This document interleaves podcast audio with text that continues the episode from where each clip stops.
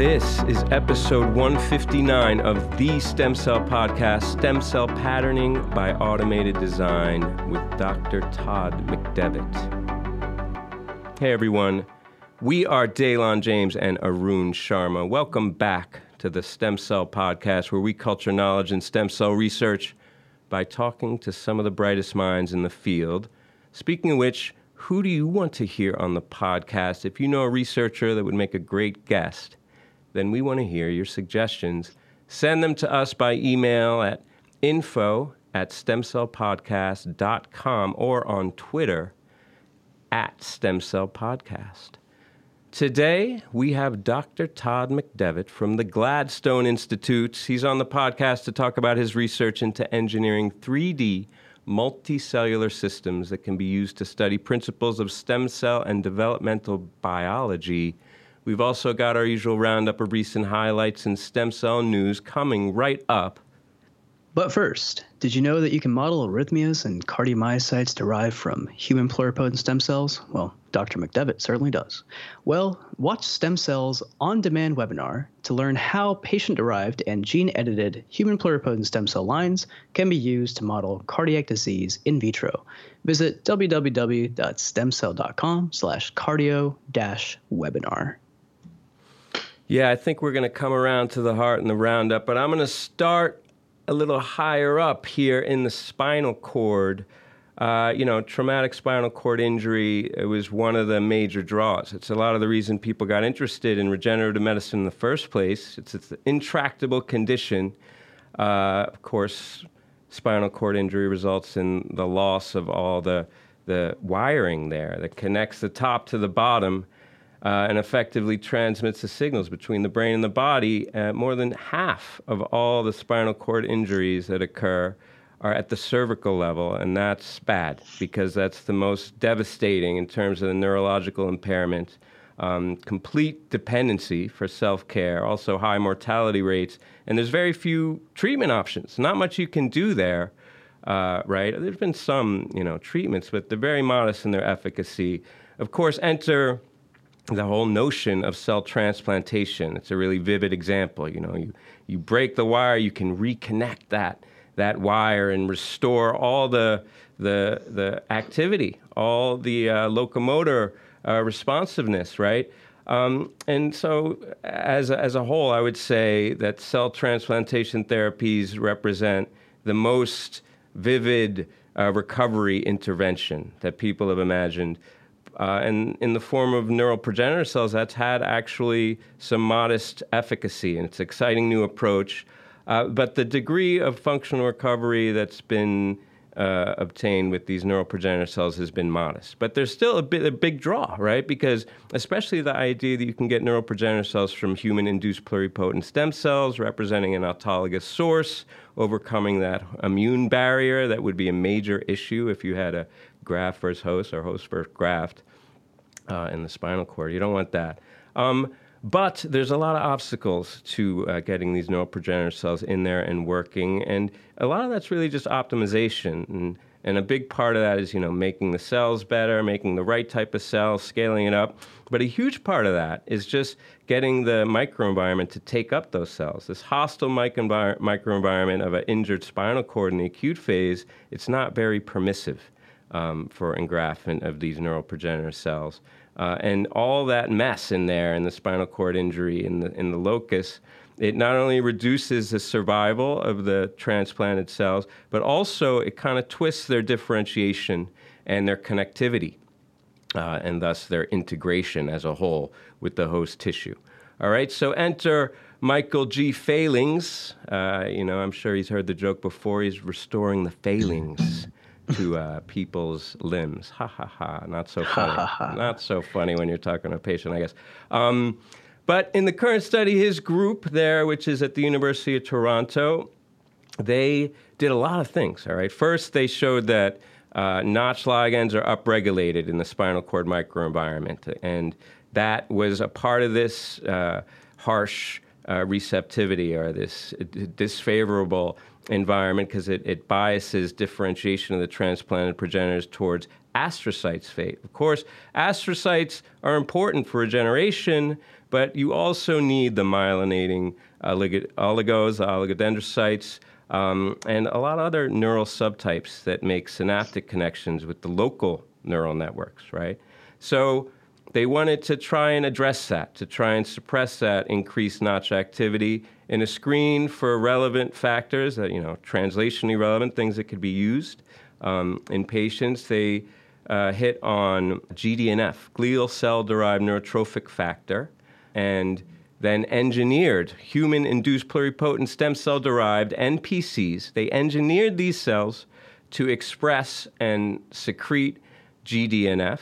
Uh, and when they transplanted those cells into a rodent model of this cervical spinal cord injury, they show that they demonstrated higher differentiation toward neural fate compared to the controls.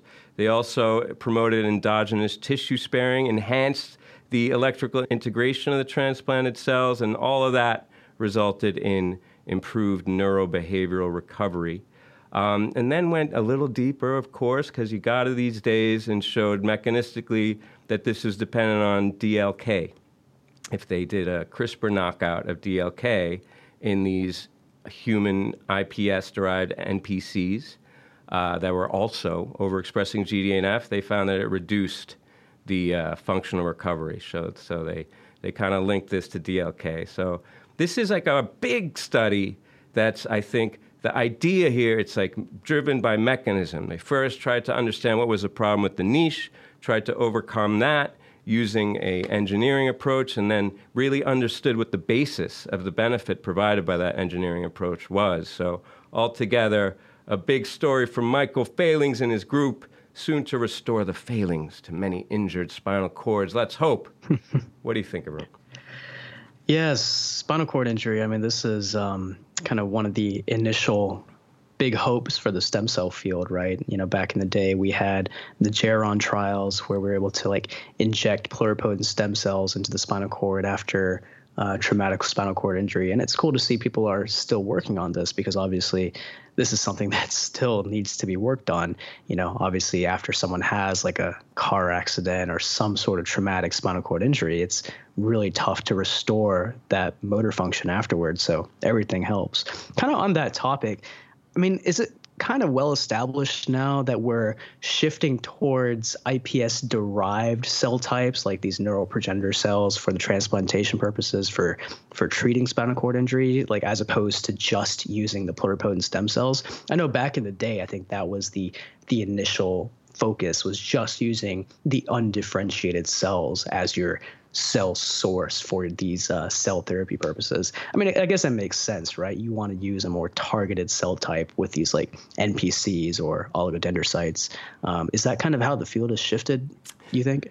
Hey, listen, Arun, this is not my field, but I, I can remember, you know, you can track the, the field, I think, kind of writ large by the trials and, and, tribulations of these, these spinal cord uh, science stories, you know, how Geron kind of ran at it, and then I think the early trials show that maybe it was a bit premature, and you had some of these cystic growths in the spinal cord, and and then I think the reality dawned upon us that these are live cell products that are going to go in there and do some stuff. So yeah, I think we've shifted gears a lot of gears. We've gone up to about fifth gear here now and uh, maybe we need to downshift. Maybe we need to invent a new gear or something. But I think the bottom line is is that we're being more careful. I think that that the the challenge, as you're alluding to there, is that here you kind of need to just plant the seeds of the product and let them grow in situ, right, to make that connection, uh, versus getting a, a, a kind of pre.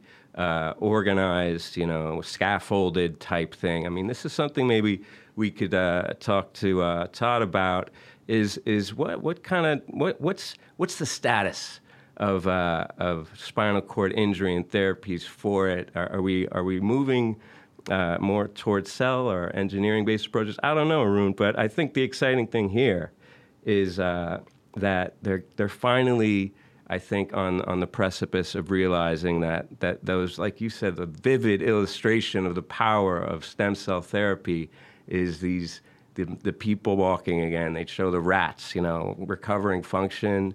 So as soon as we can, uh, you know, fill that out a little bit, I think we can really capture the public's imagination and get everybody on board. I mean, this is definitely something that's going to be a target for CIRM 2.0 or 3.0 or whatever you know 0.0 is down the road. Um, I mean, this is this is one of the big reasons why we actually got into you know stem cell therapy and stem cell biology in the first place was to address spinal cord injuries. So cool to see a more targeted approach and definitely a lot more work that needs to be done. Moving on up in the neural system, moving from the spinal cord up to the brain, we're going to talk about glioblastoma, which is, of course, a really aggressive form of brain cancer. It's up there with like pancreatic cancer for some of the worst mortality rates when it comes to to cancer in general and there's a lot of work that needs to be done to improve the prognoses you know improve the uh, survival for for folks who have glioblastoma. So glioblastoma spreads rapidly through the brain and it's really tough to eradicate and typically leads to death within 1 to 2 years of diagnosis. So we're always trying to figure out some more more powerful and more targeted therapies even you know kind of relating it back to the spinal cord story you know we want to focus on more targeted therapies but really hasn't been too successful so far and in part because it's really hard to study glioblastoma in a lab setting. They're really aggressive and tenacious in patients, these like glioblastoma cells, but it's tough to keep them alive in the lab. And in particular, when you actually try to study glioblastoma in mice, only like 5 to 10% of human tumors actually end up surviving transplantation. So maybe there's like an evolutionary aspect as to why mice aren't great model systems for glioblastoma. So now we have Aparna Bhaduri and an Elizabeth Di Lullo from the UCSF Eli and Edith Broad Center for Regenerative Medicine. They are postdocs in the lab of Arnold Kriegstein. And they have, for the first time, succeeded in keeping a diverse array of glioblastomas alive in the lab. And get this, using brain organoids, so iPS derived brain organoids. What they're able to do is actually seed these glioblastoma cells in iPS derived brain organoids and actually keep them alive nearly 100% of the time. So that that's amazing. That means you can finally study the full spectrum of glioblastomas in the lab as opposed to using these mouse models which aren't, you know, super effective. They also created an atlas of glioblastomas taken from surgical treatment of you know human patients. Uh, this is a paper actually that was just published in Cell Stem Cell, and so they cataloged the distinct cell types in using single cell. And then they actually did an evolutionary study, and they're actually able to find that the glioblastomas don't originate from a single cell type, and what other researchers have called like a glioblastoma stem cell, but actually arise from multiple different kinds of seed cells, including one that actually looks a lot like a neuronal stem cell that the Kriegstein lab discovered like a decade ago, which they call the outer radial glia cell, or ORG. And the evolutionary aspect of this is that these ORG cells are a lot more numerous in humans and primates as opposed to like other mammals like mice. And that actually may be a reason why the mice model, the mouse model for glioblastoma isn't that great. And these cells normally disappear as the brain matures during development, but these results they're actually able to show in the cell stem cell paper suggest that they might actually reappear in glioblastoma, so in in adult tissues that actually have this type of cancer, and maybe they could actually help the tumor's ability to grow and spread through the brain. And the fact that these ORG cells are numerous, again, you know that they're numerous in primates but lacking in mice, might explain why the glioblastomas usually take hold and spread in human tissue, which is why these human iPSC derived organoids were super helpful. So I think it's it's a really useful study on in two aspects. One, of course, there's the whole single cell approach, which of course everybody's doing. You've got a paper coming up. You're going to talk about this on the next paper. Uh, everybody's using single cell for whatever application. But I thought the really exciting part of this study was the fact that you can actually grow glioblastoma cells for long-term culture in organoids, which is actually, I think, a really neat application of organoids. So you're basically just seeding these iPSC derived brain organoids with some glioblastoma cells, and they're able to grow. And you can actually use this as an in vitro model, a reproducible in vitro model, really for the first time. So I think it's a really powerful study with a lot of downstream applications for you know studying glioblastoma. Yeah, I think that's brilliant. I, you know, that's the big idea. I think that that gets it into a high impact journal like Cell Stem Cell is this idea of using cultured cells as a as a system to culture cells, right? Uh, mm-hmm. And the also this novel, I think. Uh, cell population that we, we can't even see in the in the models that we're using. So it's a, a real uh, watershed. And, and I guess the question is so when you can in, envision and study these these uh, outer radial glial cells, do they have factors? They have targets there that are uniquely expressed in those. Are going to allow us then to then come with a more classic drug-based approach to targeting these cells. Do you know? Yeah, I'm not 100% sure. I mean, I think that's inevitably the next step is maybe through their single cell analysis, they can identify some specific factors that are specific to these ORG cells that you might be able to to target them specifically as opposed to like, you know, other cell types that you definitely don't want to target in the rest of the brain. I mean, I think that's part of the issue with glioblastoma, right? It's a brain cancer. And anytime that you're trying to target cells in the brain, that's that's risky um, because there's a bunch of other good stuff that you don't want to get rid of, right? Yeah, yeah, glio, what a killer. Uh, we hate it. The other major killer I got to talk about now, in addition to a little bit of single cell, is the heart. Heart disease is a, a major killer, more than glio, the most, you could argue. Also, getting back to the whole spinal cord injury uh, discussion we were just having, another vivid example of the power of regenerative medicine that has yet to be realized. And of course, that's because the heart is another complex organ. I think people always focus on the cardiomyocyte, right? You have a heart attack, the cardiomyocyte becomes scar, and then the engine of the heart is kind of diminished, uh, and uh, you get reduced function, which is degenerative, right? But there's a lot more cell types in the heart. In fact, cellular diversity in the heart uh, is directly related to cardiovascular disease. There's been re- recent studies showing that macrophages, for example, facilitate electrical conduction in the heart, and they have important roles in aging and also in, in myocardial infarction. This is in the mouse, but you can imagine a lot of these things are, are conserved uh, in human, unlike the outer radial glia you were just talking about. But mm-hmm. um, you know, th- there's still a problem. Again, uh, uh, alluding back to what you were saying, there's limited availability. Mouse is all well and good, but we don't necessarily understand the uh, heterogeneity in the human heart and that's because uh, there's limited availability. It's not accessible. It's not accessible. Uh, it's not available because you know humans that they the hearts are in the humans, so they're hard to get. Um, and there's technical difficulties not just in getting the hearts from the living humans because you don't want to do that, but also isolating the cells from the heart. Uh, and getting good quality cells that you can sequence is tough because they're fragile. You know, cardiomyocytes. You know this, Arun. I'm in your space right now. I'm all over your stuff right now. How does that mm-hmm. feel? Um, not great, but go on. not great. Not great. Well, we'll see when I'm done. Uh, the, the the bottom line here is that we need to have better resolution of, of the heart. Enter the single cell idea, and Sheng Xiao uh, Hu at the Chinese Academy of Medical Science.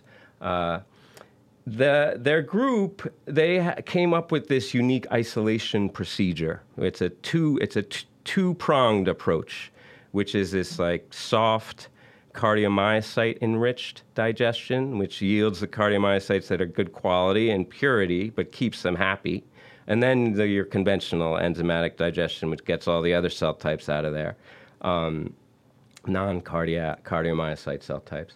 Uh, so they use that procedure to, to do single cell seq and analyze cells from several health conditions. And I think this is the key here. They got normal heart, they got uh, uh, uh, heart post uh, MI, heart failure, a failing heart, uh, and they get heart tissue with partial recovery after treatment with the LVAD, the left ventricular assist device, right? And doing comparative analysis of the atrial and ventricular cells, they found, of course, as you would expect, that there's major differences. Uh, there's pronounced inter and intra compartmental cardiomyocyte heterogeneity. So the cardiomyocytes, both within the atrium ventricle, are different between each other, also within each compartment.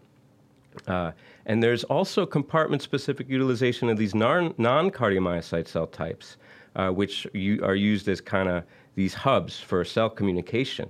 Um, and that also showed that the cardiomyocyte contractility and metabolism are the most prominent, uh, most prominently correlated with the change in heart function that you see in a failing heart or in a recovery LVAD condition. Uh, and there's a lot of engagement of these non-cardiomyocyte cells in, re- in, regulating the behavior of the cardiomyocytes. And this is best illustrated, I think, in this paper when they use these ACKR1 positive endothelial cells, right? So they show that there's a unique subpopulation of endothelial cells within these compartments, and then they purify these endothelial cells and inject them into a heart post MI and show that they improve uh, cardiac function after the injury. So I think that's the big home run at the end of this. this is a Nature Cell Biology paper.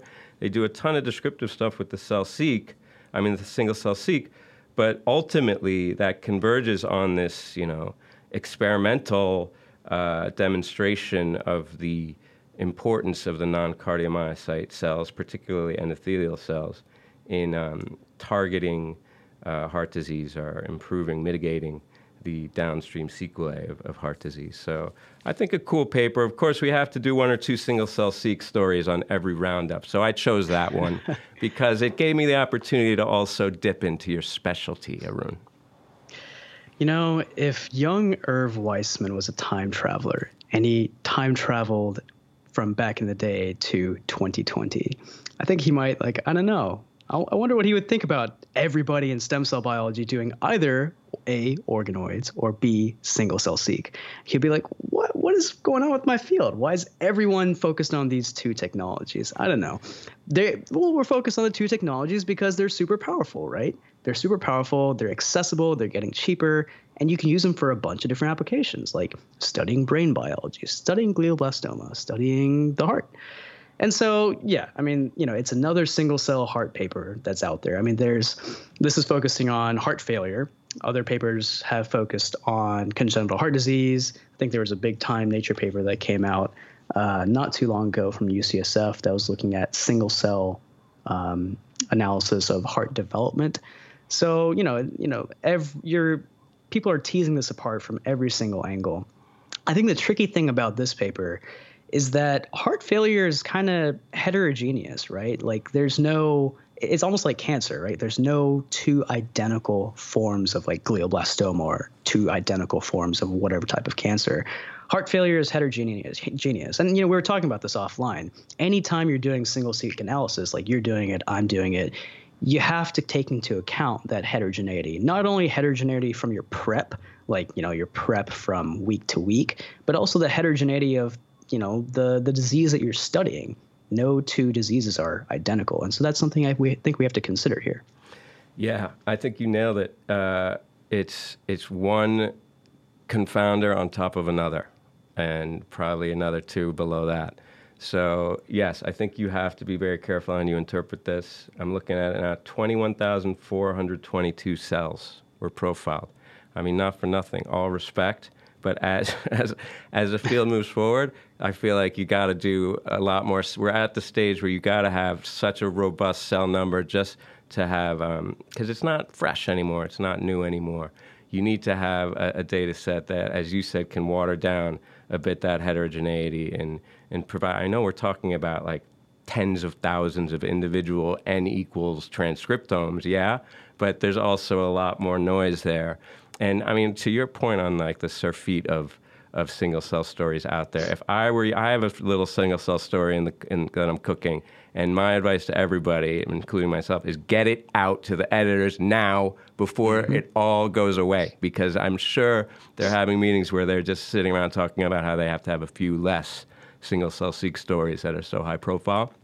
Because I mean, fatigue really around fatigue. Pretty much. I mean, that's what happened with, I guess, the IPS field back in the day when it came to disease modeling. You know, I think uh, I remember 10 years ago, you could have a paper that just was, oh, I made an iPSC or patient specific iPSC from one person who had like long QT syndrome. And that's going to get you like a nature paper and these days it's just like that's that's not going to happen right you have to have so many different cell lines from so many different people but that's how technology works and you know technology evolves and i think it's a good thing you know i think it's good for everybody to kind of hop aboard the train for for single seq and single cell seq. and another technology that you know our guest today is an expert on you know engineering heart tissues is uh, something else that's kind of caught caught uh, caught the eye of a lot of folks in the iPS-derived cardiomyocyte field, especially. Uh, which is, of course, you know the field that I work in.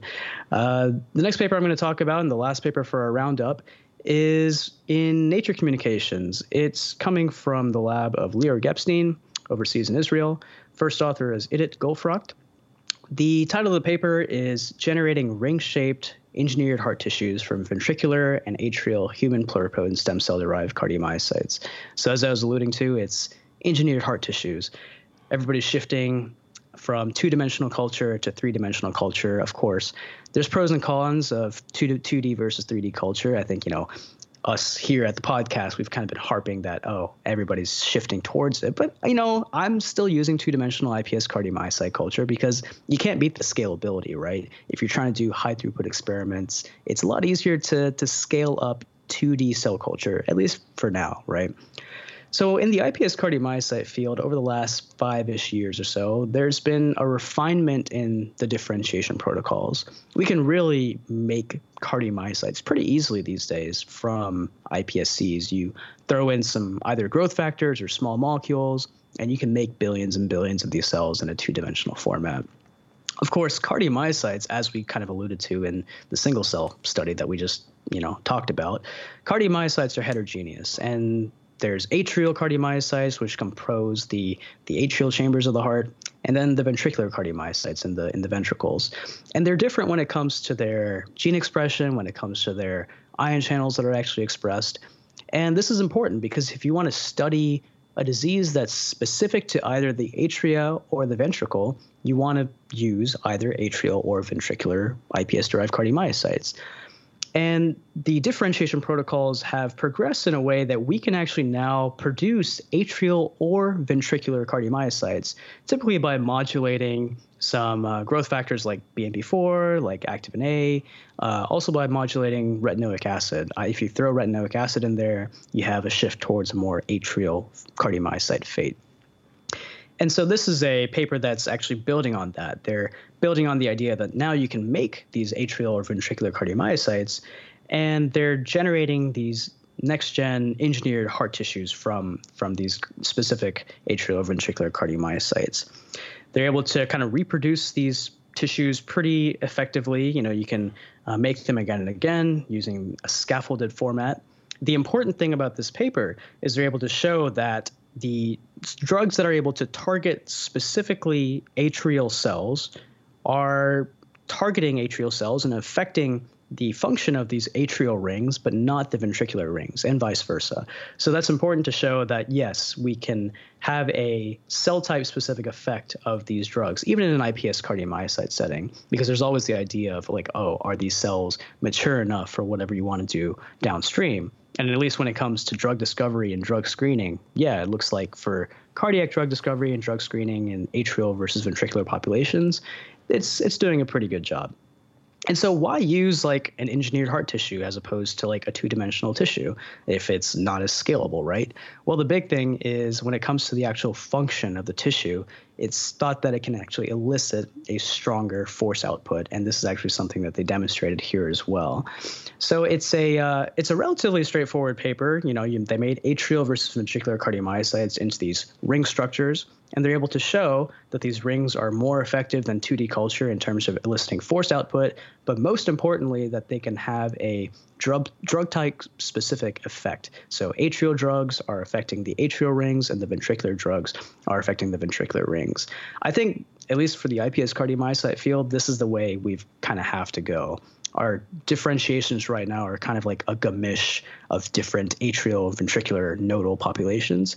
And if you really want to study a chamber specific defect or a chamber specific disease, you have to be a you have to have a more targeted approach. And so I'm glad that they're taking that and integrating it with a, a three dimensional construct as well. I think it's a, it's useful technology.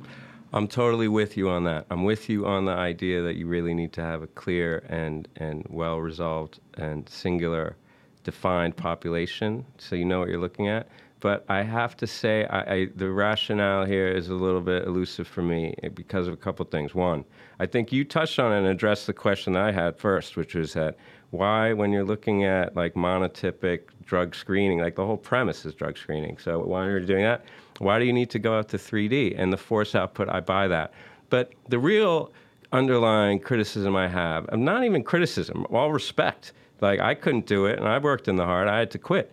But the thing that I think fundamentally we need to revise our thinking is that they, they hit the one idea, which is like, yeah, if we're going to do good direct targeting, we need to understand the thing in doing the right force output, and we need to understand what cells are in there and have them be just like they are in the heart. But I think the real thing that's lost there is that when you talk about you know using something for, for screening, drug screening, toxicology, whatever, I think that a, a major lesson that we've learned is that the cardiomyocytes don't look like that in the heart because they have all the non-cardiomyocyte cell types that I just talked about in that single cell paper that act as communication hubs, that as act as like conductors, that act as angiocrine or paracrine, you know, factories that are supplying all these factors. So I think that the idea that you can do any kind of screening that is clinically relevant, quote unquote, as they come out saying, I think it's a little bit um, undermined by the idea that you don't have the complexity of that heart, all those heart non-cardiomyocyte cell types in there. Even though,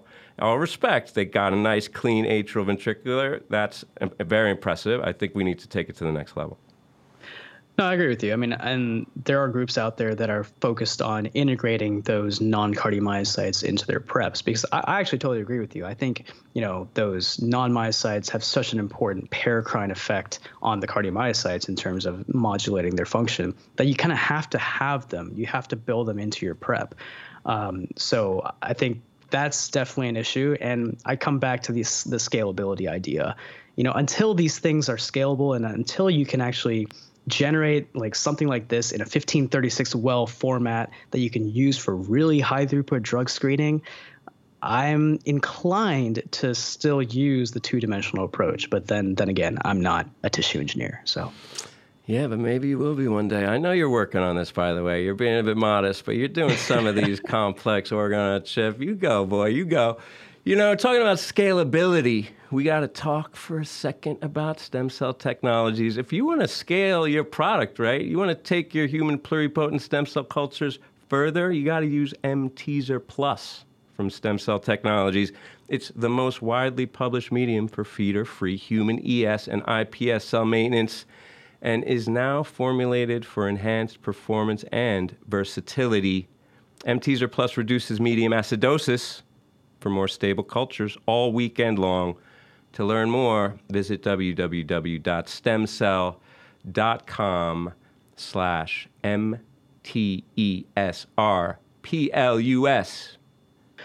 All right, folks. For this week on the Stem Cell podcast, for the interview segment, we have Dr. Todd McDevitt, who is a professor at the University of California, San Francisco Department of Bioengineering and Therapeutic Sciences, as well as a senior investigator at the Gladstone Institutes. Dr. McDevitt's research focuses on the engineering technologies that direct the differentiation and morphogenesis of stem cells into functional tissue constructs. And he's working to create human tissue models that can be used to study development and new approaches to treat multiple diseases that afflict the cardiovascular, neurological, immunological, and musculoskeletal systems. So, Dr. McDevitt, thank you for joining us here on the Stem Cell Podcast. Thanks. No, it's great to join you guys. Thank you for having me. Yeah, no problem. So why don't you uh, why don't we dive right into it? Why don't you give us a little overview of what your lab does, kind of in your own words? Sure. No, you gave a great uh, intro discussion or overview of that. Uh, I'd say very simplistically, our lab's main goal is to really try and exploit the uh, ability of stem cells to form tissues. And a lot of this has to do with the fact that they can give rise to multiple cell types, that as these cells give rise or start to differentiate, there's still this mystery around how they can talk, talk to and communicate with each other and seemingly elicit these developmental like programs so that you start to see actual at least rudimentary elements of tissues forming um, and this is something that I remember being awed by early on when it was sort of just happening very spontaneously and seeing little glimpses of it. And engineering hat was on and said, "Well, why does this have to happen just once in a while? And why is this seemingly, you know, uncontrolled? There's got to be some principles here. If we understand the principles, then we could make this into something." And that was what really I think was one of those uh, aha kinds of moments for me when I was like, "Oh, well, this could be cool. We could we could study this and try to do this." Um, it was also extremely naive, and 15 years into it, I still look back and say, "Yeah, we're not. How much farther ahead are we than that that moment when we saw it?" But I think I think we are at a much better point, and, and we, as, uh, not just us, the lab, but the field, and that has really uh, empowered uh, the things that we're doing now, and sort of again, it justified that like that little snippet, that little glimpse of what was possible, how it has really started to broaden into something that a lot more people are interested in as well. It wasn't just you know me trying to to find my little niche as a you know what am I going to start a lab around kind of thing. But it, it was actually something that I think really resonates uh, very broadly with you know not just tissue engineering folks, a field I came from, but now especially developmental biologists. Hmm. Yeah, uh, Todd, you said you were wowed by this early on. Let's go back. We're having a bit of a reunion here. Arun, uh, you and myself, all Duke alumni. Yes. Uh, and I don't know about you, Arun, but when I was there, they pretty much locked you in the st- stacks of uh, Perkins Library once you declared your major as BME. so I don't know. Maybe it's cooled off a bit since then, but I doubt it. I, I mean, the BME majors I knew, though, the ones I was acquainted with, they knew exactly what they wanted from day one. Todd, I don't know about you. Uh, I'll ask. Uh, when you made that fateful choice and they locked you up in Perkins, yep. was this the career path you envisioned and or hoped for, or has it kind of gone off on its own path? totally not envisioned at all. is the honest answer. So I was a, I was a BME and, a, and an EE double major, and and the only thing is I look on sort of the arc from where I started to where I am now is that you know many years later that those fundamental principles, especially of electrical circuits and and things that operate normally in the non-bioelectrical how that you know relating those properties back to systems that are act, we're actively studying and working with in the lab.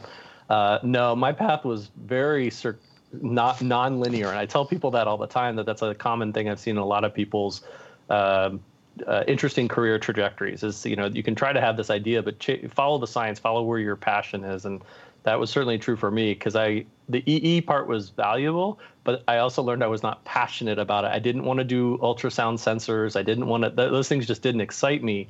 Um, I got a little bit of exposure to like materials. I didn't see any cells as an undergrad. I don't think most undergrads at that point did or could. There weren't labs really that that were as readily accessible. And so it was it wasn't until graduate school that I was starting in a biomaterials tissue engineering that happened to then uh, connect through collaborations with two great um, uh, colleagues or, or, advisors who've you know become colleagues, Chuck Murry and Steve Hauschka. Uh, really, folks that are were pioneering. Um, well, Steve was already a legend at that point. He was at the latter stage of his career. Chuck was kind of the early stages. But the two of them, I really give credit for really introducing me to the to stem cells, both from skeletal muscle, uh, which was what Steve's lab focused on, and then just starting to get into embryonic or pluripotent in Chuck's lab. So that kind of was how I got interested in these and was starting to go down a much more cellular than molecular kind of biological path. Um, and now have sort of, I'd say, come back a, a, bit again with sort of physiology and how can we really try to, uh, you know, really make sure we're studying that in these systems to make sure they're relevant. They're not just cool, but they're relevant. So, kind of like you were just talking about, you know, there's a whole bunch of new technologies that emerged kind of after you graduated from Duke, right? So, like the whole IPS field was, you know, came about in the mid 2000s, right? Yep. And of course, you were able to to jump on that train and work with, you know, Dr. Chuck Murry, who's of course a pioneer when it comes to all things human cardiac iPSCs, right? And so your lab actually recently had a pretty cool paper in Cell Systems that we actually covered on the podcast not too long ago about about iPSCs and using machine learning to kind of predict how pluripotent stem cells and iPSCs can organize in vitro.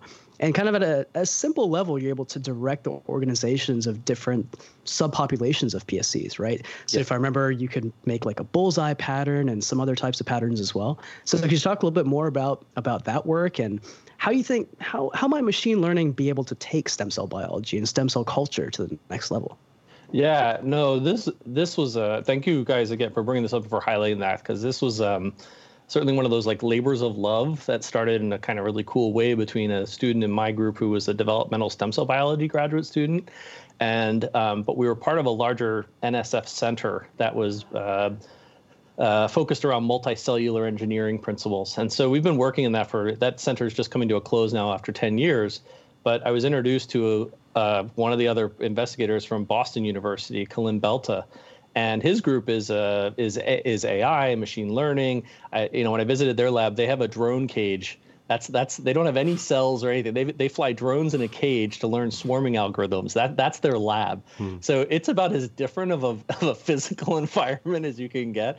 Um, but he had one student in particular, he had several students, but one in particular, Demarcus. And Demarcus had been part of the center and part of the discussions. He became really intrigued with these and saw some of the parallels. So when I first suggested to Ashley, you know, hey, I want to have you talk with this guy and we should talk about this collaboration. I watched her eyes go, "Are you crazy? Like, what are you what are you talking about?" Like, and but what ha- what happened was great was the two of them then started with almost weekly calls after the collaboration started and it was was Ashley taking doing data experiments first sharing that data with uh, Demarcus who then was doing computational modeling to validate that the system that he was going to try and use to to in to make this computation or to do things in silico could work. Once they got that part going then we said okay so you know Ashley sees these cool things and once in a while we're like that one's cool and that one's cool. Oh those other ones we ignore and uh, we started to realize well there's like it, there are literally almost infinite possibilities depending on how you do these experiments. And and that was what we were like well that's not going to be feasible but if we have a model and if we have enough computational power then we should be able to start to do this. So it really started going back to if we had um, control over very specific molecular mechanisms, which is what we had in this case using a CRISPR-I system. So we could silence any gene of interest, and we've been already working with that. And Ashley's first paper was really a demonstration of that. The multicellular organization that came out was a bit surprising when we saw that there were some cool features. If you knocked, say, in one case, a cell adhesion molecule like E-cadherin down, the cells clustered and and we thought at first based on our literature they might just migrate away. You know you, they're, they're detached they're not adhesive. But that wasn't what happened. They just formed these cluster island patterns. And when we knock down something in the cytoskeleton that's also related obviously to how cells move and in this case uh, rock1 so something that's that's responsible for actin cytoskeleton well those cells now seem to be either pushed out or migrated out on these colonies. So we saw two behaviors with two different genes that exhibited these phenotypes and that was when we started to say, well, we could knock down more genes, we could knock them down different times, we can knock down, we can do different proportions, and so that was what sort of uh, uh, uh, stimulated the whole project. And in the bigger sense, then after they did the first couple, or they did the model validation, Demarcus and one of his other colleagues ran all these studies and basically came back with, you know, hits almost like you would say from a drug screen these are the conditions you should try. These are the ones that yield a pattern because they had this quantitative algorithm. So they could even evaluate and say these patterns are better than the other patterns in terms of how uh, stark they are or not. They're not just like sort of faint, they're like really clear. Um, and so when Ashley got that information, it was very clear. Instead of running millions of experiments, she only had to run like a lot of replicates of a single experiment. And and then we took a look at the results, and it was definitely one of those moments where when she brought it in, I thought, no, this can't it can't work that well. Hmm. Like the picture you showed me looks exactly like what Demarcus was saying it should be at the time. Come on. All right. So we had to call them and said, okay, this is this cool is good, but we're gonna do this. We're gonna have to look at a couple more patterns. We're gonna have to like really test this different ways. And, and they kept doing that for a while, and it just kept coming back, and the story just kept being stronger and stronger and stronger. So um, the limits, the caveats of it is that you know we are only looking at two genes in that paper. Um, and certainly something reviewers brought up is, you know, how broadly, you know, you, you have success with one thing and then immediately people's tendency is, well, how broadly is this applicable? How many is it? Well, you know, that takes a lot longer to, to test all those permutations, but um, it was pretty clear to us and from this that, you know, there's a solid basis there. So for follow-up work, that's exactly the kind of stuff we want to do. We think, you know, We've validated these. There's other genes, there's other perturbations we can make. There's a lot of other mechanisms by which cells use to communicate and and and talk with each other and form uh, patterns. There's these uh, great recent examples from you know that many people have been able to replicate of just showing that changes in uh, uh in radial patterns. So work by Siggia and Brivanlou that have shown this that under morphogen conditions. And there's still a lot of debate about what's the exact mechanism that's regulating those processes. So while we see these these cool patterning like features that sort of set up development from the outset. Um, there's still often debate, or there's still so, there's so many layers of complexity that it takes a lot to kind of peel them away and figure out what are the driving forces. And you know, I always use the analogy for engineering, your coarse and fine adjustment knobs.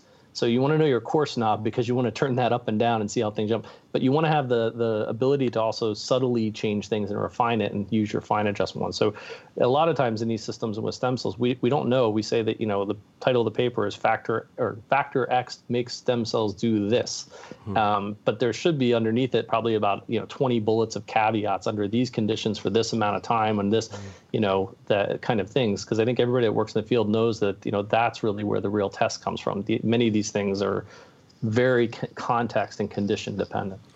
Yeah, so many variables, so many conditions, infinite infinite permutations, and a, major impetus for you know establishing, capturing that engineering level understanding, and eventually, I think the idea is you can get an engineering level control, like you were saying, the fine versus the coarse knob. Um, but the major impetus for getting that kind of understanding and control over the systems is to make them standardized, right, and reproducible. Yeah. And that's all a prerequisite, I would say, to therapeutic application. What do you think that's going to look like? There, there's one kind of end of the spectrum, like the pharma paradigm, right, where yeah. every dose is the same, rigorously controlled. And then you have the other end where you have like emerging cell therapies, like the CAR T, where every therapy, every uh, therapeutic or dose is like a one-off kind of. Um, can you talk about what elements of the process, as an engineer, from your yeah. perspective, what elements of the process you, of each of those kind of paradigms is going to be essential or are the most important to easing the path of these translational uh, modalities to uh, a successful uh, translation? Yeah, uh, uh, it's a great question, and I'm sure you know comes from motivated by you know it's the one that everybody uh, spends a lot of time back of their mind, you know, thinking about, and oftentimes it's not at the forefront of like the discovery type papers, but it's where the hard work comes in because.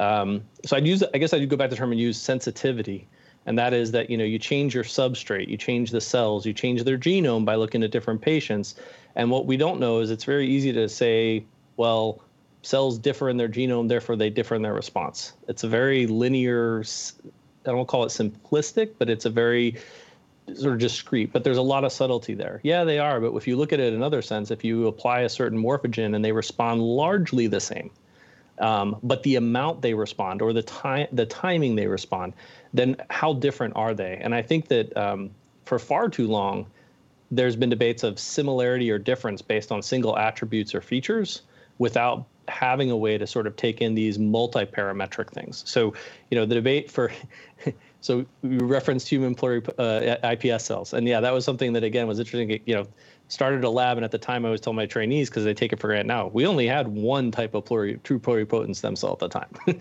that was ES. So IPS was you know it may have some caveats compared to. And then there was a whole series of papers. The first one saying, well, look how similar they are. They mm. differentiate the same. They express the genes. And then what was the next round of papers?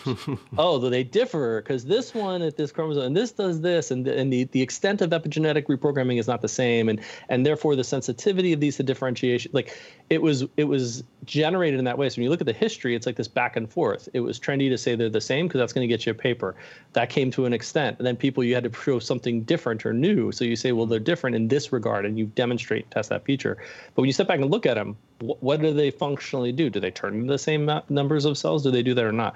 So I think what we appreciate now is that okay, we have these substrates and we can generate them from literally anyone pretty readily and so you have all now you have this this this great you know ability to do uh, huge uh, almost like uh, epidemiological types of studies in in culture and cells which ones do you want to do? And when you start to see that there's differences in response, where where does that come from? Is it because they were all reprogrammed differently, or is it really because their genomes are different? Hmm. Um, I tend to look at it as sort of like this, in a term I know I picked up from Chuck in a lot of ways was pragmatic. what am I trying to do with these cells, and where am I trying to get that, get with there? So if I want to look at different, you know, I want to look at genomic diversity, then I want that. Hmm. If I want to look at mechanisms of disease modeling, then I want isogenic controls. Um, and I think that that gets kind of lost sometimes, or maybe amongst like sometimes paper reviewers, but like grant reviewers, you just have to be very clear about what it is and not lose sight of that big picture. I think the goal going back to it is is robustness, robustness of systems. And the amazing thing is that you can take a lot of these cells, and if, if they're of the appropriate quality and similar stage, you subject them to an assay, those assays, many of which are not maybe as robust yet, and you can get a same or similar outcome time and time again. And not just I, I can get it or my lab, I can send it to you guys, and you should get the same the same type of response. And certainly for us, at least in the past, with some of our engineering approaches, things we did early on, um, one of the most valuable sorts of things we did was collaborate with external people and share those methods very early on. So uh, Peter Zandstra's Lab. So I know you guys had Peter on recently. He was one of the 1st and earliest collaborators, a really great you know colleague and and just supporter early on.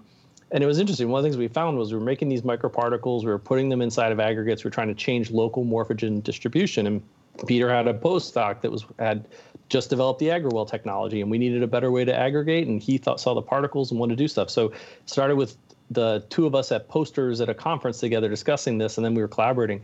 But we found out in the midst of that that you know if we took our particles and we dried them before we shipped them, because we thought that was an easier way to ship them, and then they rehydrated them on their side that screwed up the process. We still don't know why that did, but the double the double drying process, mm. they didn't work as well. And that kind of subtlety we never would have picked up on because in our lab we never had to do that or we didn't have to dry them in the the twice because we weren't shipping them outside of there. So little things like that I would say came up as robustness. I still don't know the exactly what changed. We could never figure it out. It was just one of those sort of like, all right, if we change this now it goes back to working again. But those were the kind of tests like if you really think you have something share it with others. And certainly now in the bioRxiv age i think it's it's an opportunity to get things out there sooner and get a placeholder and get people to test these that may help with you know not waiting a year two years when you're trying to wait out an entire sometimes review cycle on a paper to find out if there is like some some key uh, flaw that maybe is just because like the water in San Francisco has uh, lacks the minerals that it does in, in New York or, or somewhere else. Like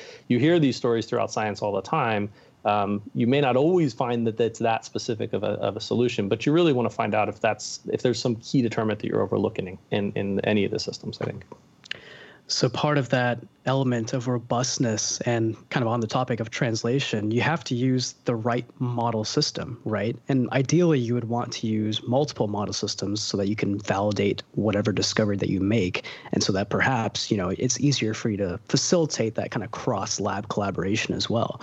And we kind of talk about it a lot on the podcast how like the two-dimensional cell culture model system that everybody's using is kind of artificial when it comes to especially like mimicking human development. Like we talked about you know your study with uh, with uh, machine learning and how that was done mostly in a, in a two-dimensional context. And you know i do ips culture in, in 2d for the most part.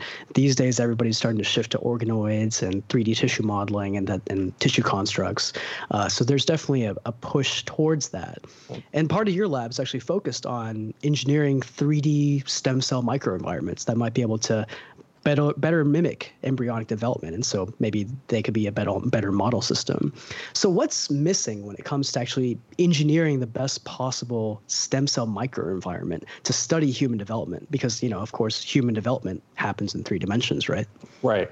And and and I'm glad you picked up on that. I mean, most of our lab and our focus has been towards the 3D types of modeling, and and one of the one of the reasons that we went back to 2D, almost in a sense, for like that type of study, was more technical limitations. We wanted to do like a throughput and a screening type of thing as we were starting, and and as you guys probably know, like imaging. So while there are better imaging tools out there, and we use like Lightsheet, for example, to analyze a lot of our 3D constructs, and we get much better data out of that than anything we had gotten in years past for you know again a lot of optical technicals, light scattering reasons.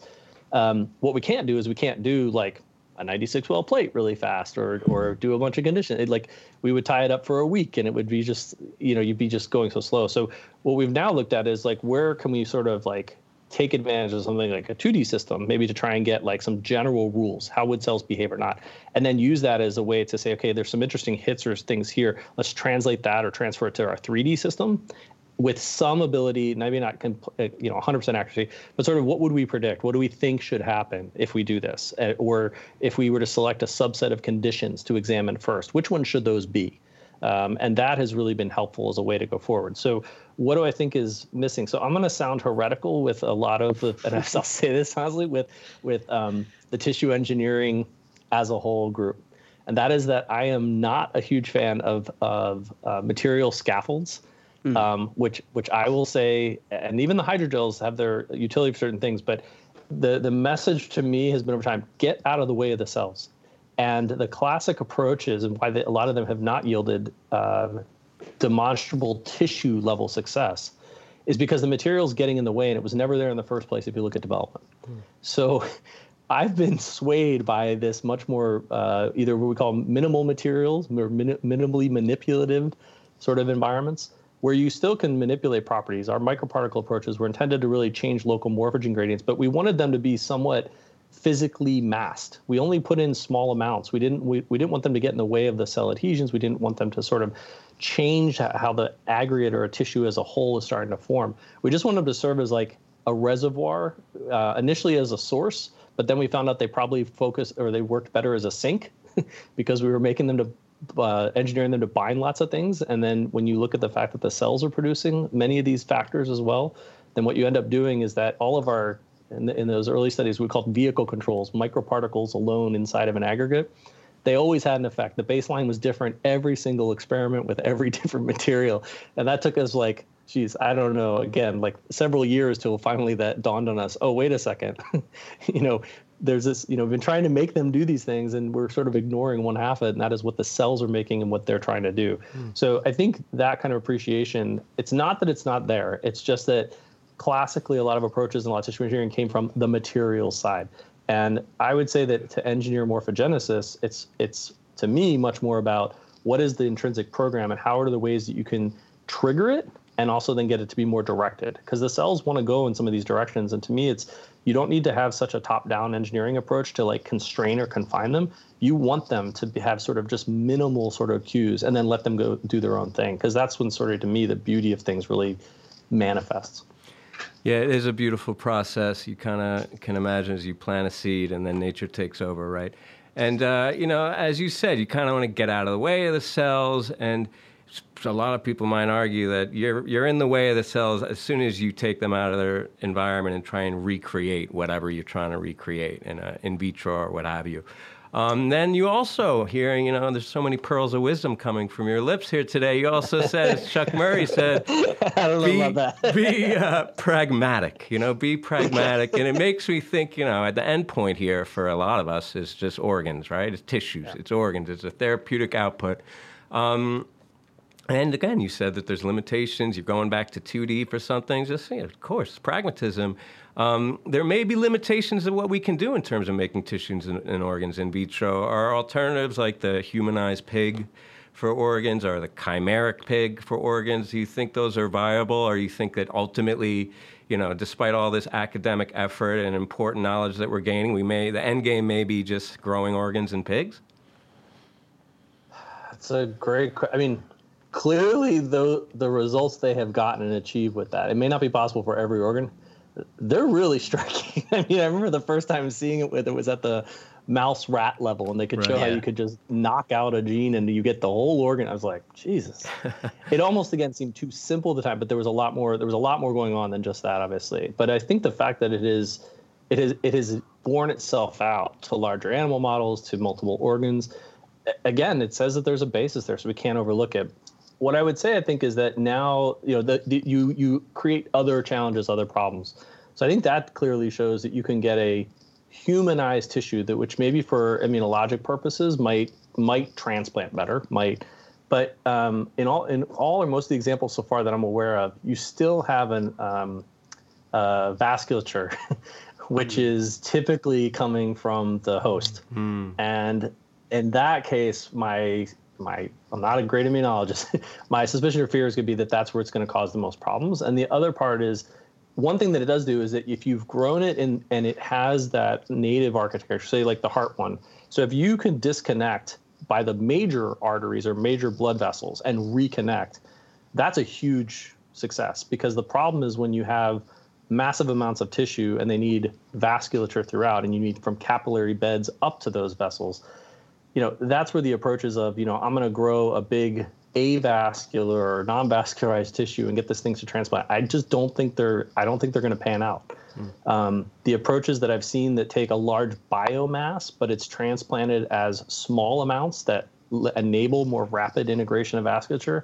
That seems to have more, you know, uh, viability. I guess, or lack of a better term, um, uh, to me. So the the approaches that I you know, always give credit to. Uh, uh, Michael Sefton, Alison McGuigan from University of Toronto for the term modular tissue engineering, and I'm sure that you know others have used and stuff. But that really captured to me is that you know, and thinking of it from you know then from even how we've approached things, we're not trying to make necessarily a huge organ in the lab. We're trying to make maybe lots of small amounts of tissue that are well controlled. And our biomass, if it's scalable in a suspension system, then you could increase it as needed. Again, that that is a uh, that is more than just an academic exercise, mostly because of cost and expense. I mean, when we do things in 100 milliliter reactors, you know, that's big for academic labs. And you, you turn to anybody in industry and they're just going to laugh at you because that's that's not even their starting culture. But, you know, that's just like you're just playing in the kids' end of the pool. That's nothing. Mm-hmm. So you know you, you have to kind of know where you're at in those but i think for academic ones to show that you can take something started in a small thing and, and maybe even grow it up and it and the product or the the what you've constructed is a, is equivalent then um, then i think you've got something there so yeah i don't know i don't know. I think vascular is certainly one that you always hear about and honestly our lab doesn't work on it. It's probably just like the immunology. I'm hoping somebody else fixes that problem. We'll work on the other ones in the meantime. But but uh, but one thing about it is interesting that I I, I keep pointing out because we've seen it in a couple of our examples, and I, I, point out to others is it's really common as soon as you have a, a, slate of organoid speakers that the first thing they, they tell you that you have to have is vasculature. And to the best of my knowledge, in almost all of the systems to date, ex vivo, they don't.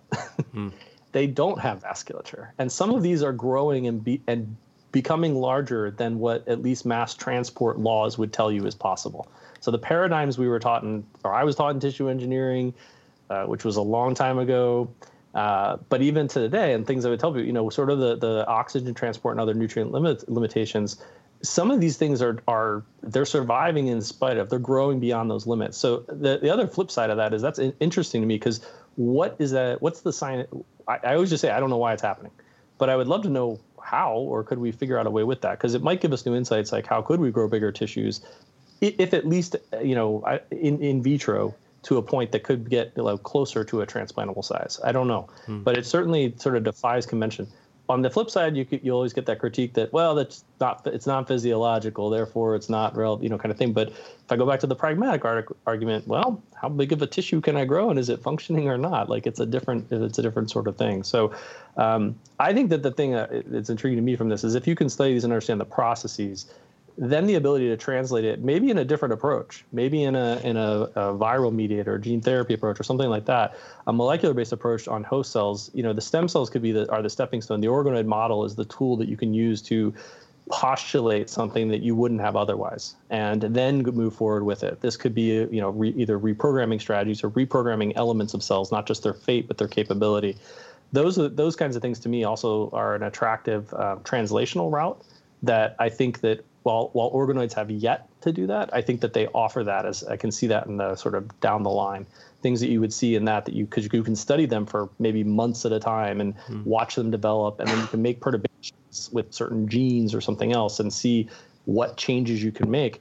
That gives you again some direction, I think, and and those are the things I think that would be lacking for maybe new types of um, more generally speaking regenerative medicine strategies. Mm. So, speaking of cardiac tissue engineering, you uh, did your postdoc with Chuck Murry at the University of Washington. Of course, Dr. Murry is a world leader when it comes to all things cardiac regenerative medicine. So, naturally, you're pretty in tune with the, the myocardial repair field, where we can introduce, you know, stem cell derived cardiomyocytes and other cardiac cells to maybe restore cardiac function after a myocardial infarction, right? I know a lot of folks are working on cardiac patches, like, for example, Nenad Bursac at Duke. Mm-hmm. Uh, to toss in another Duke name, right? Yeah. and yeah. Uh, of course, there's some like rumblings of clinical trials down the road as well. So where are we when it comes to using tissue engineering approaches like these patches for myocardial repair? Yeah, again, here's where I'm going to shoot myself in the foot, but I'm not a huge patch fan. And I'll, t- I'll tell you why in general it's not. I think they are great model systems. I think, like, for example, Nenad's work to get engineered tissue that I know that they're using now for, for genome editing thing get functional readouts. It's really, really good work. Um, the problem, if you want to go to it and look at the disease, the dead the dead tissue is in the middle of the heart wall, and with without fail, you know, Milica Radisic at University of Toronto is maybe the one who's looked a bit at sort of an unfolding like strategy, tissues that they can make that they can inject through a catheter and but even in, the, in a muscular wall or in an infarct environment, that's going to be more difficult than when you can just show you can do it like in solution. Um, so you know, when I was working with Chuck, we we I made some patches. They were very thin. They were crappy compared to anything you could get by today's standards. But we could get them onto a heart, so that part was great. I had this cool little picture of them attached on the surface of the heart. And then then I looked at it with the histology and said, this thing's not even close to where it should be. Hmm. like, and I have no idea how it's going to get there. And then on the flip side, you have the cell injection straight into the heart wall, but you've got a lot of problems with that. So there's clearly a need for a hybrid approach of some kind. Um, I think that, again that's where you know the opportunities for microtissue formation that can be in, delivered into a wall might accelerate, might improve engraftment. Um, but I think the reason, like for example, that those aren't being pushed yet is I think while there's been a lot of preclinical studies and Chuck and, and you know, the people that have pioneered those, the next thing that needs to be done is to show that you know if you can get enough cells into the tissue, regardless of how you get them there, or, or that, that they do have a, a demonstrable significant clinical impact. Once that that I think threshold or barrier is crossed, then it motivates the need to come back with okay, so now we have a delivery issue, right? Mm. But why solve the delivery issue if you don't know for sure that those cells or that construct or that composition of matter is going to solve the problem that, that it is? It's still it's still while the data is encouraging, that has yet to be demonstrated, and that's different, I think, especially even for the heart than uh, than the dopamine uh, dopaminergic neurons. They already know from from fetal stem cell trials if you can get some of those cells in, you can get a clinical benefit hmm. in there. Now the source of cells has changed and some of the mechanisms, but largely like that's that I think sets that precedent for what what's the goal or what's the goalpost. And and I think similarly for you know uh, pancreatic islets we know that you can get them from cadavers. You know you can do this. You can you can get some short term maybe resolution. So that if you can get something that responds appropriately, you might have a long long term life you know changing um, outcome in those kind of patients. The heart is is interesting because it's still up for grabs. I would argue. Mm-hmm. I mean, mm-hmm. we we think we know that yeah, muscle's gone, so therefore you need to remuscularize, but how do you do that? and you know, I think there's a, a lot of things a lot of things that still have to be answered to demonstrate that that is the appropriate um, uh, repair mechanism. And I'm not saying it's not. I just think that we're just we're like we're just getting close to it now. So I think that might be one of the critical things we need to know because then it informs well what kind of tissue do you need to make? Do you have the right cells or not? I mean, we're as guilty as anyone else. We've looked at you know cardiac tissue with different types of fibroblasts and then with some endothelial cells and, and done you know single cell analysis on these phenotypic effects and yeah, we, we can hopefully publish that paper on it soon. but um, is that going to, can I, can I confidently at this point say that that is or is not going to give, um, for, particularly for regenerative medicine, or does that even make a better cardiac tissue construct? Um, so that, that I think is where, you know, there's still some big gaps that a few of these, like maybe big home runs, like something like the clinical trial, working backwards will inform us of a what works or what's sort of the critical number that we need to exceed, and also what's still missing. Because I think we're inevitably, I think uh, for that one in particular, a multicellular, complex, organized uh, tissue. It's going to be quite miraculous if just the injection of a single cell type is enough to kind of rescue the whole situation. Situation. It's probably, I mean, the good part of that one, what's there is no there is no therapy today, at least for the remuscularization part. So the the argument, especially that you know you can't do worse except rupture, which is not good. But if that's sort of the bar you're you're entering in at, then that sort of at least again gives you a, a, clear entry point. But after that, it'll become these refinement things, and how much is how much more do you have to do to the next level to to get there. Um, cardiac's a good one because you're. I always tell like with engineers, if you're engineering a system that's like 90% um, efficiency or whatever kind of performance metric, you've only got 10% to improve. So, so making a big jump is going to take a lot of work. Hmm. When you're at the like 10% level, get in. it's like the it's like the buy low, sell high. You know, yeah. like you see those problems, get in because you know even if you if you make it 40% or 50% better, well, that's four to five times better than it was before. And now you're up into a range that's you know maybe has some functional significance. So I think that's you know sort of the analogy is that's kind of where we're at, but we need we're going to need these trials that are being pioneered, like said, by Chuck and several other people um, internationally to kind of tell us, you know, is that the right strategy or not? And it's hard because it's a lot of work. You know, he's devoted I know 20 plus years and a lot of work to just get to to ask that question, and so it's it's it's going to be challenging, not just for that, but for many other obviously stem cell related diseases. Yeah, there's a there's a lot of stem cell or a lot of diseases where stem cells have relevance because you know stem cells can become pluripotent. Stem cells can become every tissue in the body, right? But you named the big three there uh, in your answer: diabetes, Parkinson's, and of course cardiovascular disease, heart disease, heart attack. And why? Because, you know, those are the big three because those are visible. It's a huge unmet need, of course, but there's also a whole element of the optics. The optics of those diseases for the public, it's very important. And, uh, you know, now that you're in California, I think you've seen firsthand in part how that plays out with the Prop 71. It's, yep. it's really important to get the public on board, right? And uh, that drew a lot of attention to the cause. But it seemed uh, about midway through or so that, that not necessarily public sentiment, who knows what the impetus there was, but there was a shift in kind of the guidelines, and your steering committee was placing more of emphasis on funding projects that are with more near term translational impact, things that were going into trials. Do you think just fundamentally there's a there's increased pressure on stem cell research scientists to demonstrate an impactful therapeutic output of pluripotent stem cells? Or in the lab, is it still just business as usual? Um, whether or not the public is is becoming maybe disenchanted or fatigued with this whole, you were going to, you know, cure heart disease. Yeah, oh, it's it's great, and, it, and I think it's one of the things that I certainly um, underappreciated when I started in this field. But as you said, I think I think the part that I've been, the positive part on it is a sense of urgency, and the urgency that comes with the fact that like literally, I, I see it all the time, and we haven't done as much yet patient disease work as some of my colleagues here at Gladstone, but but they have, and so these people get really actively engaged and involved in this because you can literally take their disease and put it into a dish. You can perhaps make a perturbation or attempt something that would be therapeutically relevant and see if there's corrective measures. I mean, that I, I there's a, obviously a lot of reasons. One, IPS didn't exist when, like I said, like 15 years ago when I started, and the other, obviously, just the the say advent, but certainly the the reemergence of, of genome uh, and or gene gene editing and genome engineering in general has just radically changed the landscape. So now things that you know seem so far off are extremely tangible, and I've had it in personal thing. You know, of uh, a friend from high school whose daughters unfortunately have one of these rare uh, neurological neurodegenerative diseases, and the kids will often die before, you know, the age of five.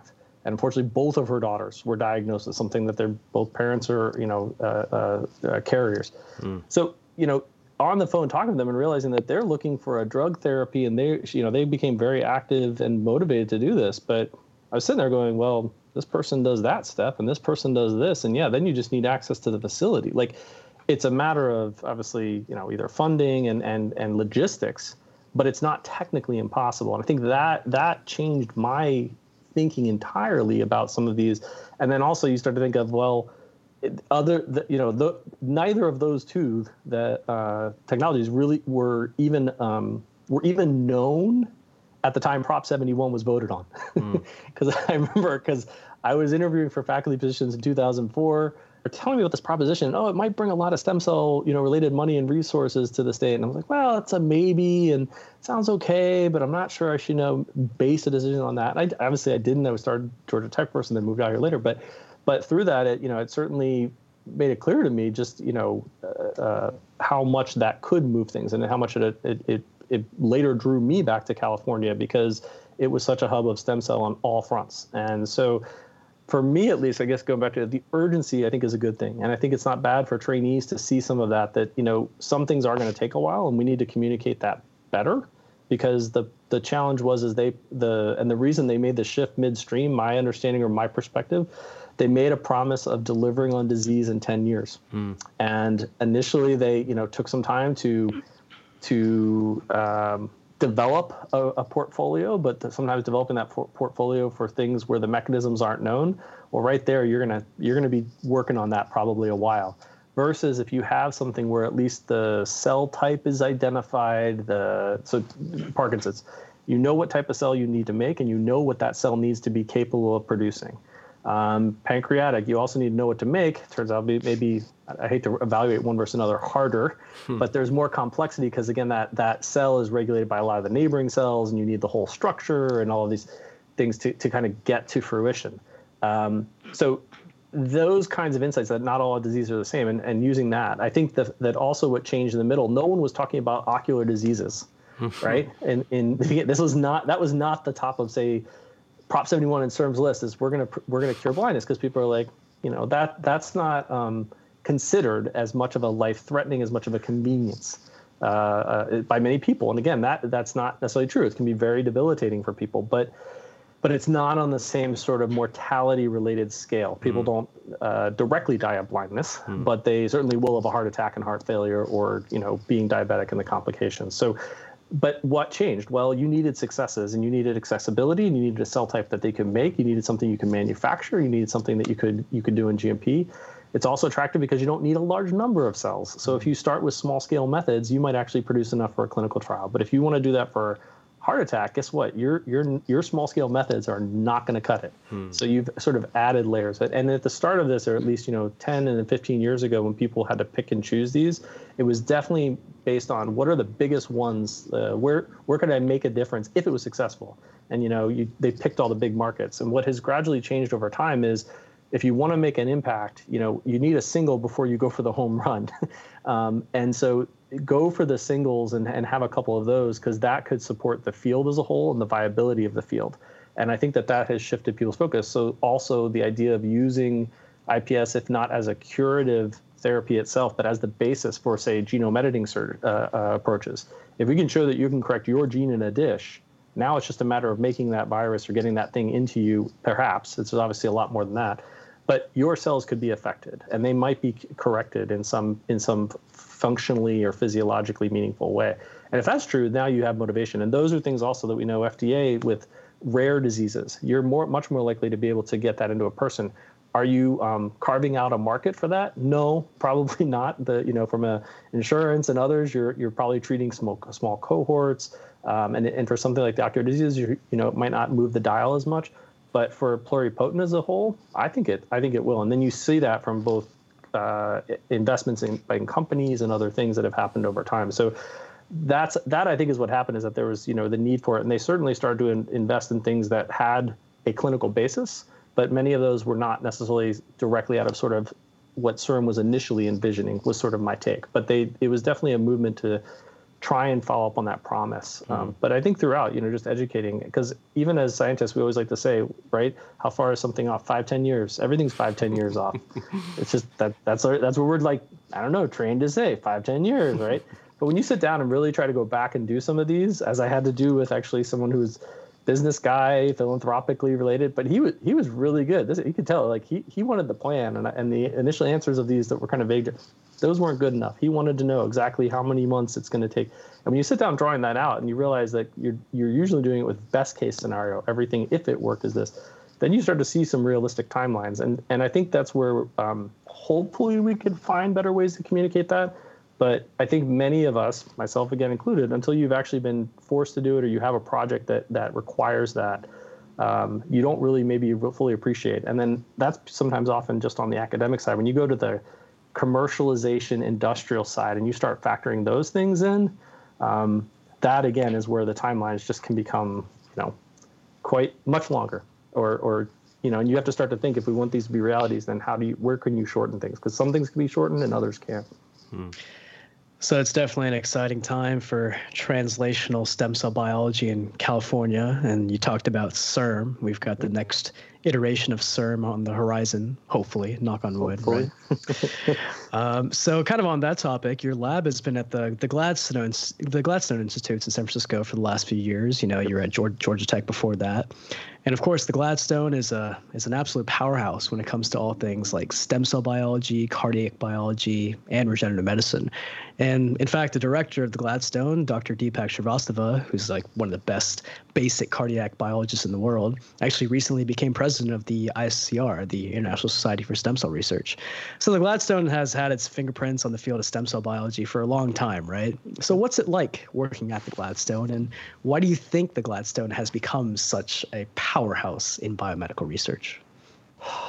Um, first, I would say so. What it feels like. This is the way I've described it, and this is going on five years. This mm-hmm. feels like a paid sabbatical to me at times. I don't want to put it out there like too, but it really does. I mean, uh, it's just there's new stuff all the time. Um, moving to a so leaving a, a, a tenured full professor position to go to a non-tenured private research institute, you know, by most of my academic colleagues, I got this like you're crazy look, and and I said, yeah, but how am I gonna like to me in the argument or the the the struggle I was having was there's so many things I feel like I want to do, and and and it's not to be negative to the environment it was. There were so many positives around it, but there were things missing, and, and strong stem cell biology was one of them. And colleagues that had that, you know, that had similar sort of focus around that in different directions, but there was a commonality. So that was really attractive to me for that. And and I think what has um, kept them because we're relatively small in size when you look at the numbers of investigators stuff. But it is that I think intensity, a bit of the, the term that I've heard Deepak use, sort of an urgency, like you know that we're it's not rushed, but you really want to try and push things. You really, you know, you do things and you also evaluate it from the science of. And I guess I was like this before individually. I tell my students, you know, there are many projects you can look at and say, okay, can we can do that, but how many other people could also do that? Or, yeah, that's the next step, and that's what everybody's going to work on. But what's the step beyond that? And when you start thinking like that, that sort of that nature of just being ambitious, like not not that it's not good enough, but sort of where do you want to go? Where do you want to push? Where do you think things need to be moving? And, and will you take some of that personal risk? So an interesting thing, and I think one thing that that maybe speaks to a general character trait, at least of many of the investigators that I've seen here, is we just underwent a strategic plan process at Gladstone last year and, and, coming out with sort of six core values of it, things that are held sort of like as as core to the central tenets of it and of the community. And um, uh, take risks was like number two of the mm-hmm. And and I think when you look at people and their careers and things, I mean, it's it's easy now to look back and say what Shinya Yamanaka did and say, you know, uh, oh yeah, great success and celebrate all those because it it transformed a field and you know and, and what he did. But how many people honestly were cynics and skeptics even when he first presented it? I, I challenge and ask people that because I was at the ISSCR meeting when he presented it for the first time and you just get a sense sometimes from questions being asked and other things like some people at that point were not convinced. Mm. He hmm. wasn't being, you know, celebrated as the leader and the so there was some risk he took, both not just scientifically about it, because other people I think were, you know, history will say other people were taking similar kinds of risks to try and figure out similar kind of question. But you know, he had to really put it out there, and he put it out there as soon as he could in a pre bioRxiv day, in a time again when he was a two author paper, him and his grad student. I mean, how many, how many, or yeah, grad student is time for the mm-hmm. postdoc. Yeah, I can't remember now. I think it's grad. But I think it was grad student. Yeah, it was grad student. Was Still point. Um, but you know how how how many people do that, right? And and the general academic advice of them a little bit, they'll tell you don't do those things. Mm. Don't. Here's the safe route. Here's the things you got to do. But look back, and I think when it's been to like scientific heroes of mine, um, certainly at Puccini, but a lot of people, what I've, what I've, what I've talked to them or listened, and you pick up on things, they can all tell the story of like the grant proposal of the idea that got rejected, and they can list the summary statement and say all these really rude things that people told them about how it would never work, and like everybody has the uh, not everybody, many people have those stories. So that was a commonality, but it was the fact that they like, in spite of that, they kept going because either they they weren't just le- being led by their personal belief too much. They were doing it with that data driven sort of science. There were things here, there was something happening. And I think that's the safety net. You don't want to get too enamored of your own ideas that you just stay committed to it when all the data coming back, like the critical experiments, are telling you that it's not working. but if you can see the hints through things and you can see that there's reason to keep moving a few steps ahead, then follow that because then on the back end, those are where these big, oftentimes big discoveries are. So I, I think yeah, that to me is sort of like, you know, what has it been? I think that take a little bit of risk, but do it calculated. Push things as best you can with that. And then I think amongst that, you know, that certainly um, my colleagues here, you know, that they have a similar attitude. Yeah, yeah, yeah. That could Bruce Conklin is one of my favorite guys here. And Bruce is great at this. I love putting my proposals and stuff in front of him because he will be brutally honest about it. About even if he thinks it's interesting. Like he'll just tell me. And I like the fact that he doesn't like not everything he says is like, oh, that's a great idea. That's good. That's good. You can hear that from friends and stuff. No, he's like, why would you do that? and, and, I love that. And, and as a result, he's been a great collaborator. We've got a uh, an NIH R01 together. We collaborate a lot on the kind of things. The the the student I was describing Ashley was co-advised by the two of us, and it was oftentimes too we might give her conflicting advice and stuff. So, you know, she had to figure out like what was what was going to be right for her to do in those but I think that that's the kind of value is like that openness, that honesty about the science, and really also challenging each other to think about, you know, you could do that, but what what is really going to be the the impacts if you do? So. Come to the Gladstone where they are brilliant and mean. Just kidding. No, I mean brilliant and constructive. Um, you know what I think of when you're telling me this, though? It's, it's a little, I don't want to end on a sad note, but like there's all these, every single uh, Nobel Prize winner, I think will say something like you just said, you know, risky. And they have the benefit when you get to the Gladstone Exchange, you say, yeah, risky, risky. But are, there's got to be some scientists out there who just took the risky, you know, good ideas, just ended up not being true, high risk, failed, and you never hear from these people. They just went yeah. away. So think yep. about that. Not only is the road to great success in a single career paved with all these failures, but the, the road to success in science – as a field in aggregate for all of us is paved with all these you know failed careers. I mean what a down oh I, no it, it is and it is. It's sad like you said because a lot of other things can get in the way. Navigating that and navigating the systems and a lot of those folks you know that the successful folks you've mentioned and others is sometimes you know there's other things beyond your control and, and you've had the right idea was it the right time? Um, another great phrase that a friend of a friend a colleague of mine um, introduced me to was vintage proposals.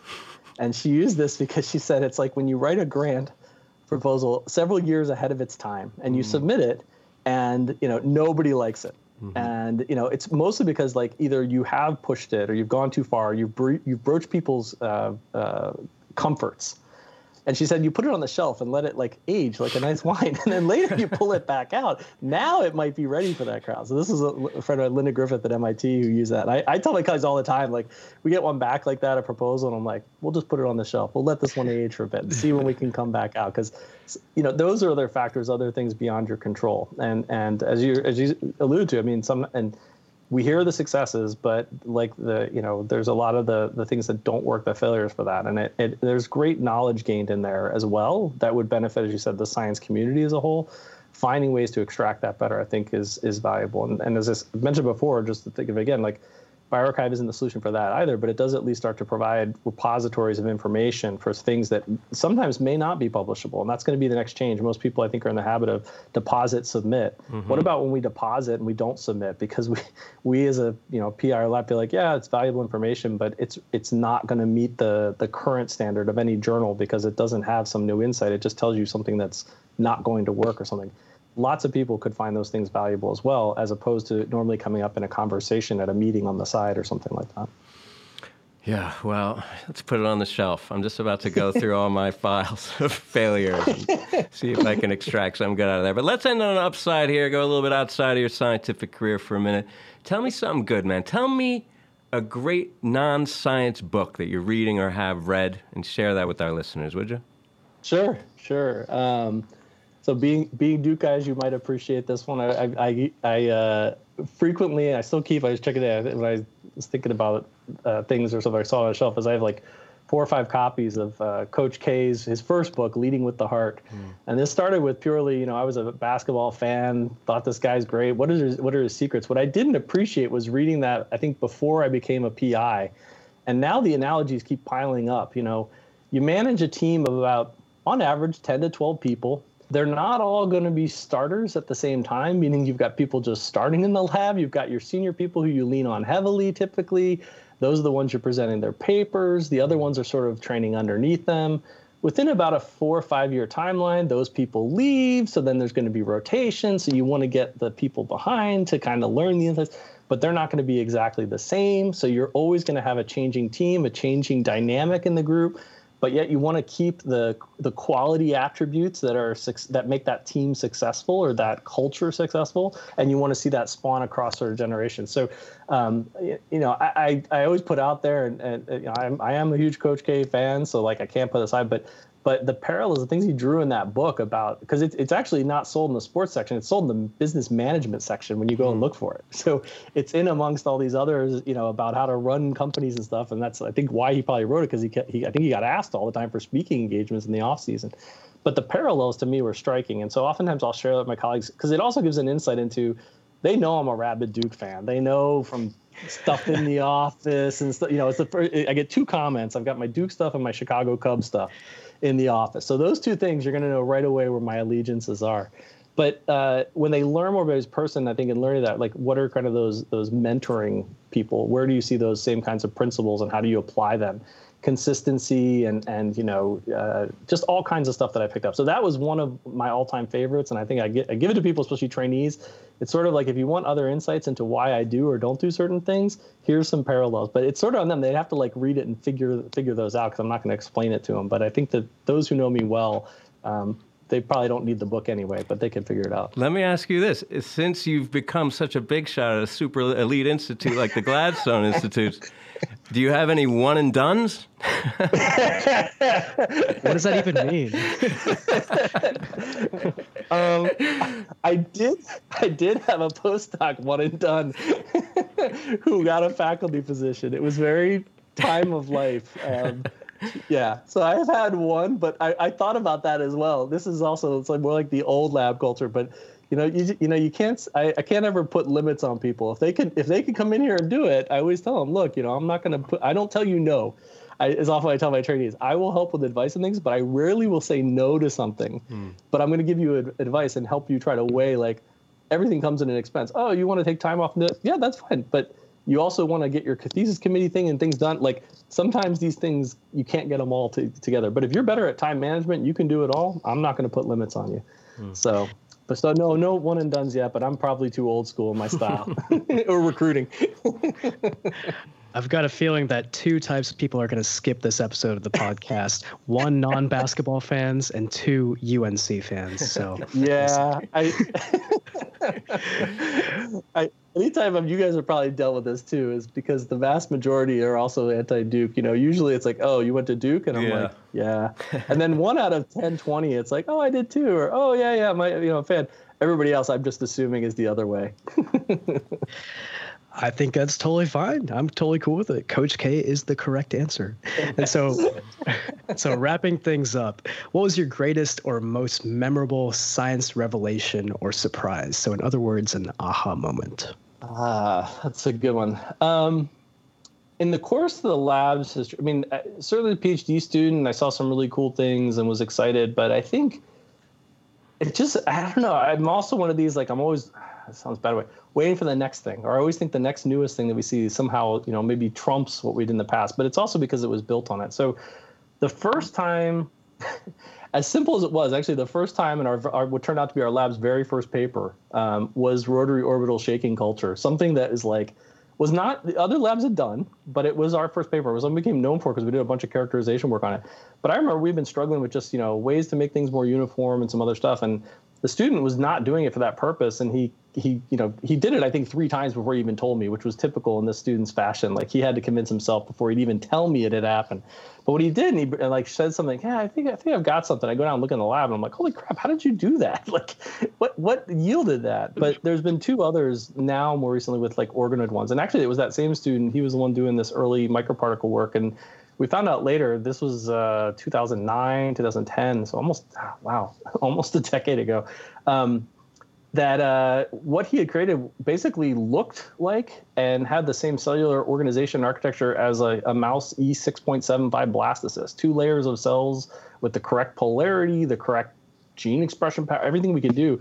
We weren't equipped at that time to do a lot of the kind of analysis that we do more routinely now that that would have been a maybe a bigger paper um, we weren't in the dev bio field, so we submitted to journals and they're like, get out of here because we were a bioengineering lab. We did biomaterials, which is where it got published. But looking back, it was probably our first organoid example, you know, and going back to look at that and what yielded it. And then more recently, we've had one, and hopefully this will be out soon. Is um, you know, I've said we've looked at probably where we've probably created. I wish I could tally it accurate, accurately. Like how many billions of aggregates have we cultured in our batch suspension ones over the years? And they're always round. They're just always round, and and thermodynamically, the rest of it, they should be. There's no there's no energy or property that should make them non significantly non-round. Um, until we got these ones that basically you know, we call it the the neural tails project.